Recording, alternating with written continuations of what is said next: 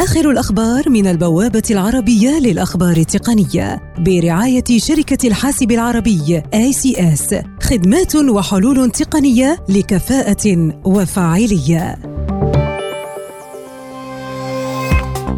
فيسبوك تطلق ميزة جديدة لتطبيق التراسل الفوري ماسنجر تتيح للمستخدم الرد على رسالة محددة ضمن الدردشة الجماعية. فيسبوك تكشف عن نظارتها الجديدة للواقع الافتراضي Oculus Rift S التي تجمع بين الراحة والدقة ويقدر سعرها ب 400 دولار.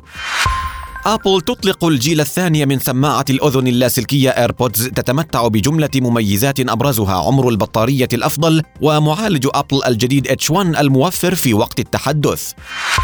مايكروسوفت تطلق تحديثا جديدا لمستخدمي ويندوز 7 يهدف لإبلاغهم أن التحديثات الأمنية توشك على النهاية لتأمينهم ودعوتهم لترقية نظام التشغيل إلى ويندوز 10 جوجل تتعرض لغرامة من قبل الاتحاد الأوروبي تبلغ مليار و690 مليون دولار بزعم استغلال موقعها المهيمن في البحث لإجبار المعلنين على تفضيل شبكتها وتجميد منافسيها. آمازون تطلق اصدارا جديدا من القارئ الإلكتروني كيندل يتمتع بإضاءة أمامية قابلة للتعديل تسهل القراءة ويعمل بنظام اللمس السعوي الأكثر حداثة.